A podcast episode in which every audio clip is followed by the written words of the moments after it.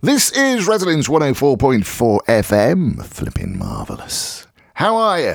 Tis I, Nicholas of Hennegan, coming at you with yet another slice of literary London.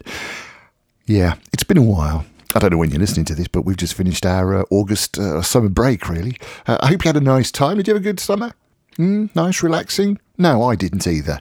Uh, it was, of course, taken up with the glory and the agony that is the Edinburgh International Festival, and uh, there will be more about that later. Oh, yes, there will. Of course, there will. I spent entire summer there worrying about whether anyone was going to turn up and see the play. The play, by the way, was Winston and David. Thank you for asking. Yes. Winston and David about Winston Churchill and David Lloyd George, actually written by Lloyd George's great great grandson uh, the lovely Robert Lloyd George. Nice chap. And uh, yeah, we were at the underbelly uh, for the whole of August. It was one of those situations where I don't know if you're, I know you, you might be a writer. I know we have a lot of writers listening. And um, with plays, it's slightly different because you need to put it in front of an audience. We had two nights at the uh, brilliant Tabard Theatre, which is now reopened, Theatre at the Tabard in Chiswick. Uh, and that seemed to go very well. Thanks, chums who came. And then we went up to the Edinburgh Festival, which was sort of almost back to normal. Um, the biggest open arts festival in the world. There were 3,000, over 3,000 shows in the month of August, uh, all sorts of disciplines, and as did rather well. Yes, Thank you. We are going out touring, actually. It's going to be touring, and I think it's going to the USA as well. Gee whiz. Holy, yeah, that's right. Um, but more about that later because I wanted to kick straight in with an annual event, and I think it's in its, I should have checked, shouldn't I? Eighth year, ninth year, maybe tenth year. And it's from what I think the Times called arguably the most literal, literary rather, area of London, if not the world. Yes, I'm talking about Chiswick and the Chiswick Book Festival, organised by Torin Douglas, who's uh, a former journalist and a nice chap. And you will have heard Torin talking many times about the festival on Literary London and uh, on bohemianbritain.com, of course, our kind of sister podcast. Uh, and if you want to know any more, then just have a flick through, have a flick through me back catalogue, love, hey? Yes, you'll find quite a lot of talk with Torin. Um, and they have an annual event which I really love. It. It's called the Local Writers Festival. And uh, basically, well, local writers, writers from the Chiswick area, as part of the Chiswick Book Festival, are invited along to the George IV pub, usually, the Boston Room, which is the big function room at the back, which I've put a couple of players on there as well, actually. Nice place, nice place. Uh, and the idea is that you get two minutes to talk about your book and it's it's supervised quite closely, and there is a horn that sounds if you go over your two minutes. So I uh, sadly lost the first two writers due to uh, what shall we say technical difficulties. I forgot to press the button. No, it's the first time in 22 years I've done that, so give me a break. Hmm? Thank you. But we shall join the f- uh, the festival now, um, and it's in two parts. So uh, enjoy hearing local writers talking about their their loves, their lives, their their writing, in just two minutes. Uh, part one of the Chiswick Book Festival. Lovely. Next up, onto the stage, we have the wonderful, delightful Jo Pratt talking about her cookery books and I think particularly the Flexible Baker. Jo Pratt.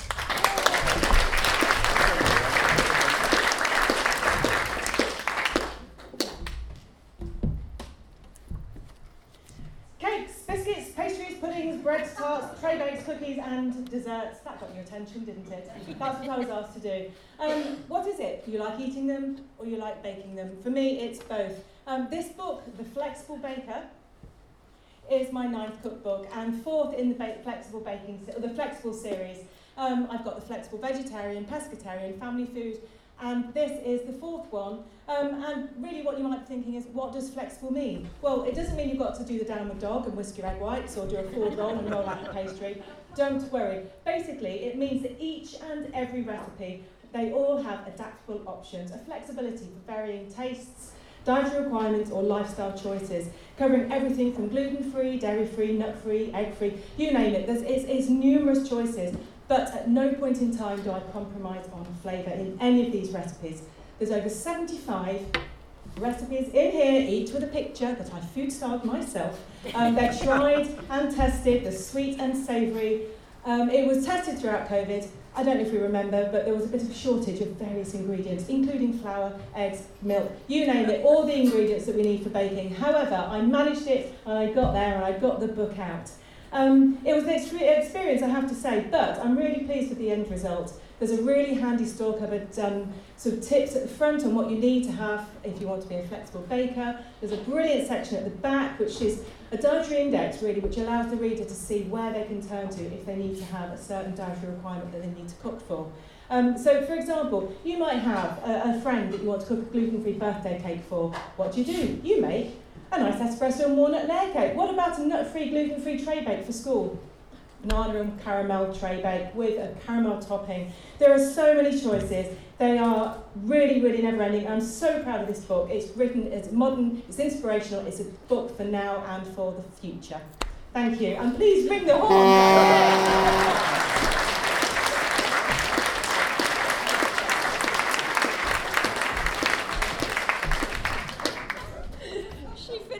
one second to go, so just waffle a bit so that I have to go to Thank you, Jo. Thank you. Uh, brilliant. Now then, next up, uh, talking about his book of short stories, uh, The Thrillers, is uh, the book's called Limb of Satan, and it is Simon Gompertz. I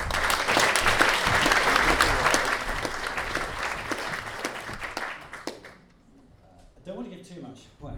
Um, during the lockdown and the, the times between the different lockdowns, there was um, there were strange happenings, odd people uh, turning up, and to be honest, a, a, degree of exploitation and even bullying. Now, I'm not talking about the government, I'm talking about our community here, us and you. So you need to know about this.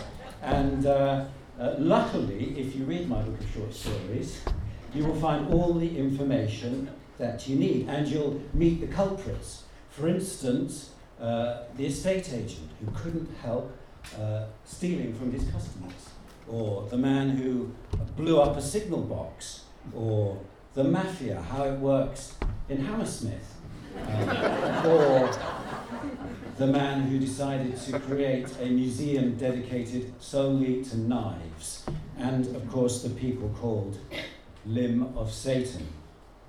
Now, if any of you in those descriptions of the characters recognise yourselves and feel a little bit uncomfortable, rest assured, names have been changed, and there's been a bit of development from the truth uh, to the stories. But of course, you know all about storytelling. It's there's a wavy line between truth and fiction. And I would love it if you would follow me on my wavy line and uh, see how you reacted to the lockdowns. It revealed a lot about us, didn't it? And it was such an important time, had such a profound effect on our lives and on our loved ones. It's an e-book, which means that it's really easy to get and it's really cheap. And I'll, I'll put, instead of the books over there, I'll put some cards down which tell you how to do it. And find out from it. It's called Illustrator. Somebody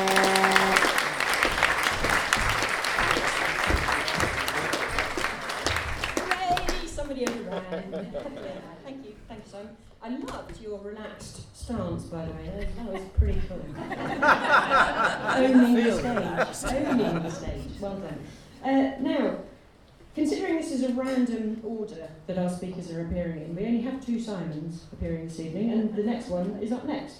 So, talking about his uh, science book called Speech, we have Simon Prentice.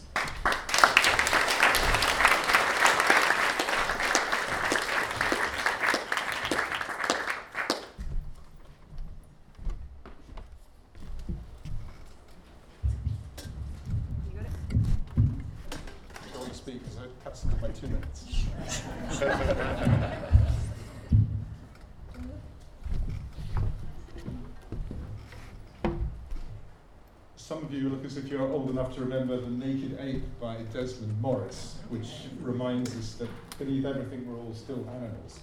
Well, my book, Speech, with the subtitle How Language Made Us Human, tells the other side of that story, focusing on what makes us so different.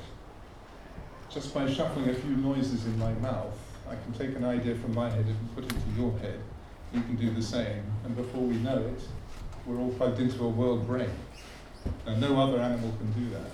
But the extraordinary thing is, we don't know how we can do it. Even Noam Chomsky doesn't. So my book begins with a radical proposal that perhaps the key to language is not some magic mutation in our heads, but simply the fact that words are digital. Now, I haven't got time to go into that in two minutes, you have to read the book. But language is not just a free lunch, it's, it's maybe our most, first and most important form of artificial intelligence, but there are downsides, the most damaging of which are the traps of culture, religion, and identity, which are the things that most separate us. So my book goes into that. Uh, it also talks about science and, the, and the, the, wonders of science, but also the difficulties and the fact that we're now pushing up against the edge of our planet, but we have no functioning forum to discuss and decide what to do about that.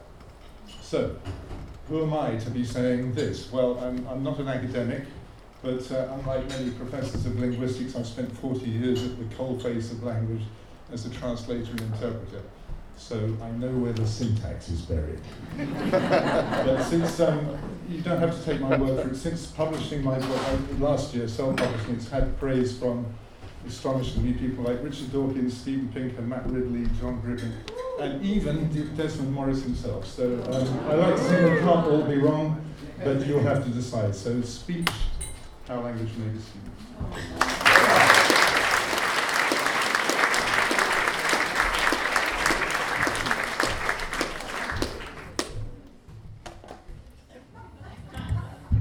two seconds to spare. Um, latecomer ladies and gentlemen at the door, there are some seats over here if you want to take them before the next speaker comes on. Or are you going to stay over there? You're going to stay over there. Okay. There's, a, um, there's an interval coming up fairly soon. You're in the right place for the bar. Okay, next. Uh, talking about, haven't said religion in the last, uh, last little speech. Uh, we have um, Catherine Pepinster up next, talking about her new book, Defenders of the Faith.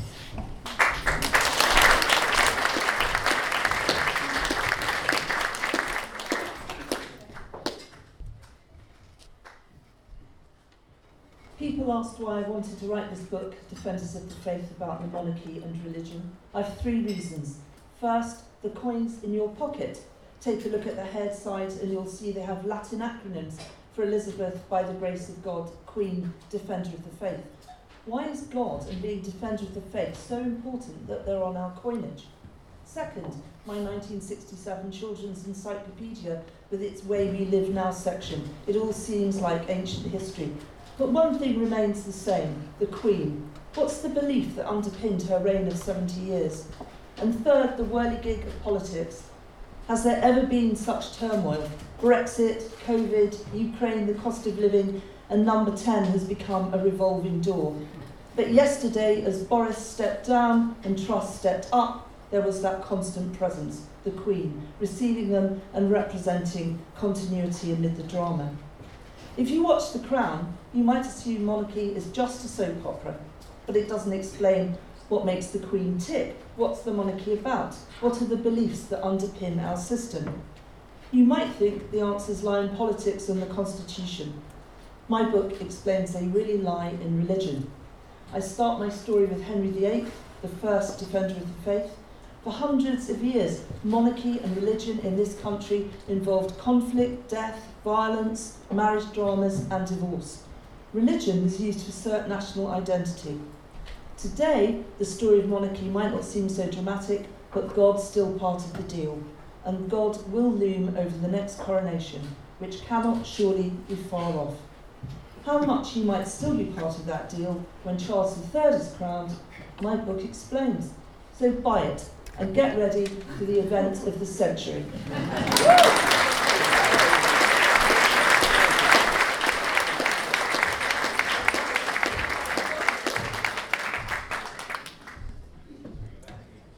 Seven more seconds left. You could have, you could have said buy it another time. I'll do it for you. Lovely, thank you. Now, next up, uh, talking about his book Nazis on the Nile is Vivian Kingcross.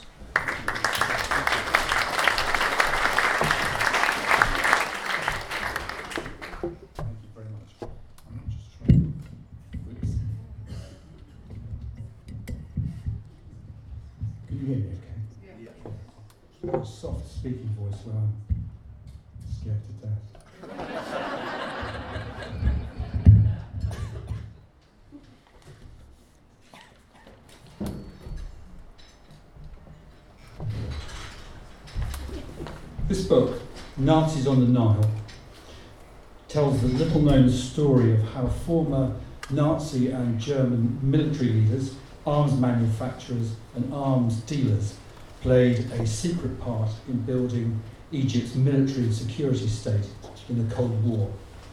It shows how German specialists from the Third Reich helped build Egypt's new army and navy, along with the country's first rockets, missiles, and fighter jets. The book covers events over the final years of King Farouk's reign and Colonel Gamal Abdel Nasser's nearly two decades as Egypt's leader following the 1952 revolution of the Free Officers. It spans the Arab Israeli wars and includes the Suez Crisis of 1956, which closed the door on the British Empire. The book reveals where thousands of former servants of the Third Reich went after the war. It shows how Special Forces veterans trained Egypt's irregulars to fight the British in the Suez Canal zone, how they helped the Palestinian Fedayeen self sacrifices to disrupt the new state of Israel, and how German experts took a direct hand in shaping both Egyptian hard and soft power in the Cold War in the Middle East. The book opens up many British government files and official records of the period and delves into secret CIA files released in the United States under the Nazi War Crimes Disclosure Act of 1998. This has taken uh, me three years to research and write. In an August lead book review, The Spectator called Nazis on the Nile a chilling, punch packing tale told with great aplomb. I have uh, two review copies here, and there are two on the. Uh,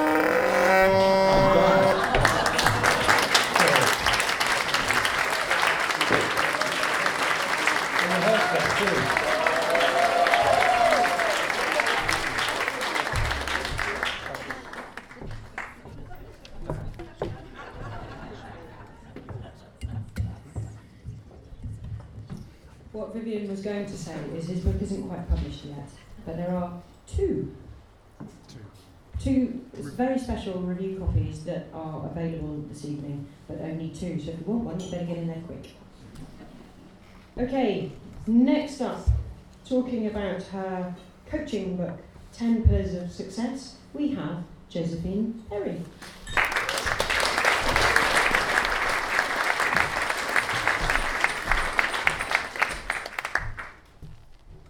What is success? Tonight it will be beating that horn. but when I wrote the 10 pillars of success, it was the final question I asked my interviewees. Dame Kelly Holmes says it wasn't winning her two Olympic gold medals, it was fulfilling her potential. Caspar Berry, he was famous at 16 in 1990 show Byker Grove. He said that wasn't fame, contentment was success for him. Sean Conway, he's an adventurer. He has swum from John's Land's End to John O'Groats. He said it wasn't about doing the first or the furthest, it was about finding his own path. Damian Hall, he is an amazing record breaker runner. But he said he finds success when he does it in line with his purpose. Bobby Holland Hanton, he is a stuntman. He's doubled for James Bond and for Thor, and he thought success was fame and fortune until he had spinal surgery and got depression and realised it was about having friends and family that were by his side. Emma Wiggs, she is the current Paralympic, world, and European paracanoe champion. But she says those don't matter to her. What matters is the journey to the start line and enjoying that journey. Maxine Peake, the actress, she thought it was having her name in lights. And then she said it's not. It's about getting to do something you love every day. And Sara Pascoe, the comedian, she said success is personal. And I agree. So I invite you tonight, think about what success means to you, and then go over there and buy the 10 pillars of success so you can make it happen. Thank you.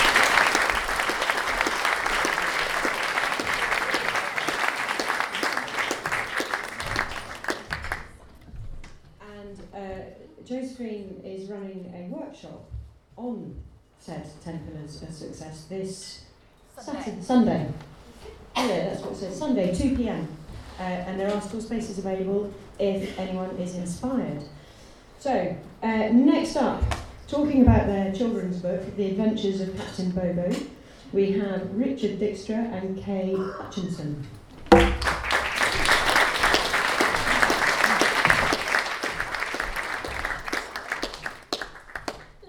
Um, I was brought up in a nautical family in the west coast of Scotland.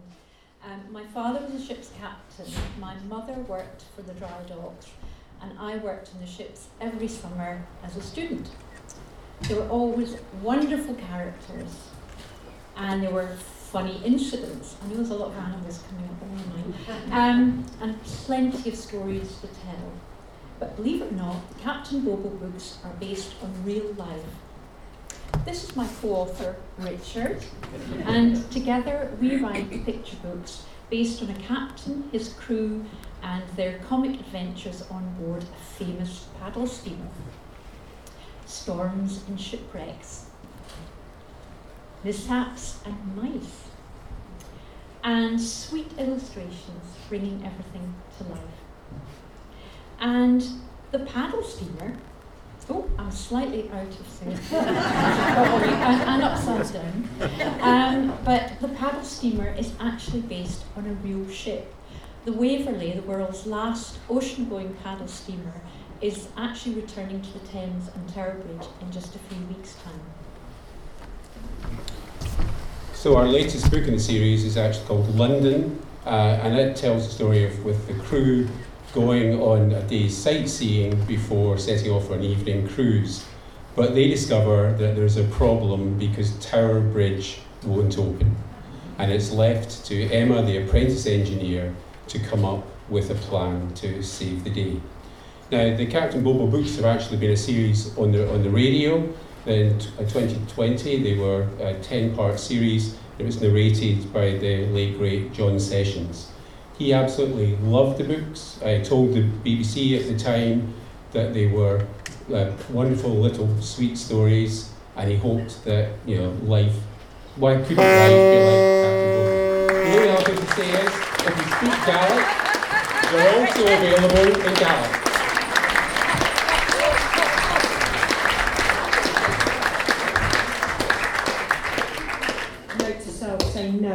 When he asks to come up and speak. now then, last up before the interval, so get ready to charge your glasses or maybe charge to the bar. Uh, we have, talking about his sci fi novel, Sons of Sol, Kevin McNally.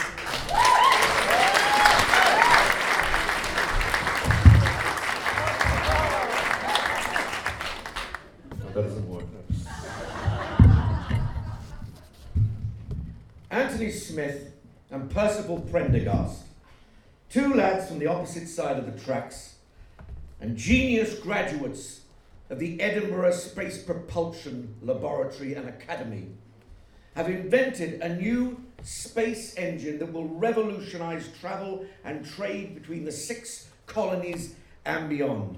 An invention which will do a great deal of good for humanity and also be very lucrative to boot.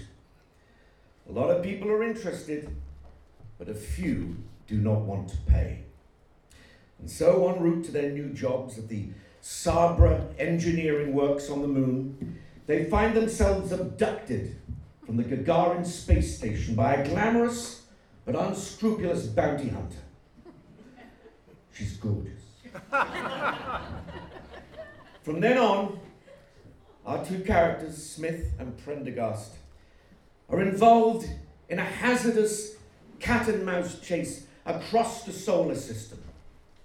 Will they become the gazillionaires that Smith wants them to be, or the saviors of humanity that Prendergast wants them to be? Will they be thrown into a Centauran jail? Will they be pressed into forced labor on one of the smaller asteroids? Will they be blasted into space by ruthless space traders, or worst of all, will they be forced to aid and abet the evil battle cruiser commander Zoltak and his dastardly plan to take over the Earth. Only space and time will tell. Thank you. Now I've left myself 30 seconds for questions before I get the horn. Thank you very much.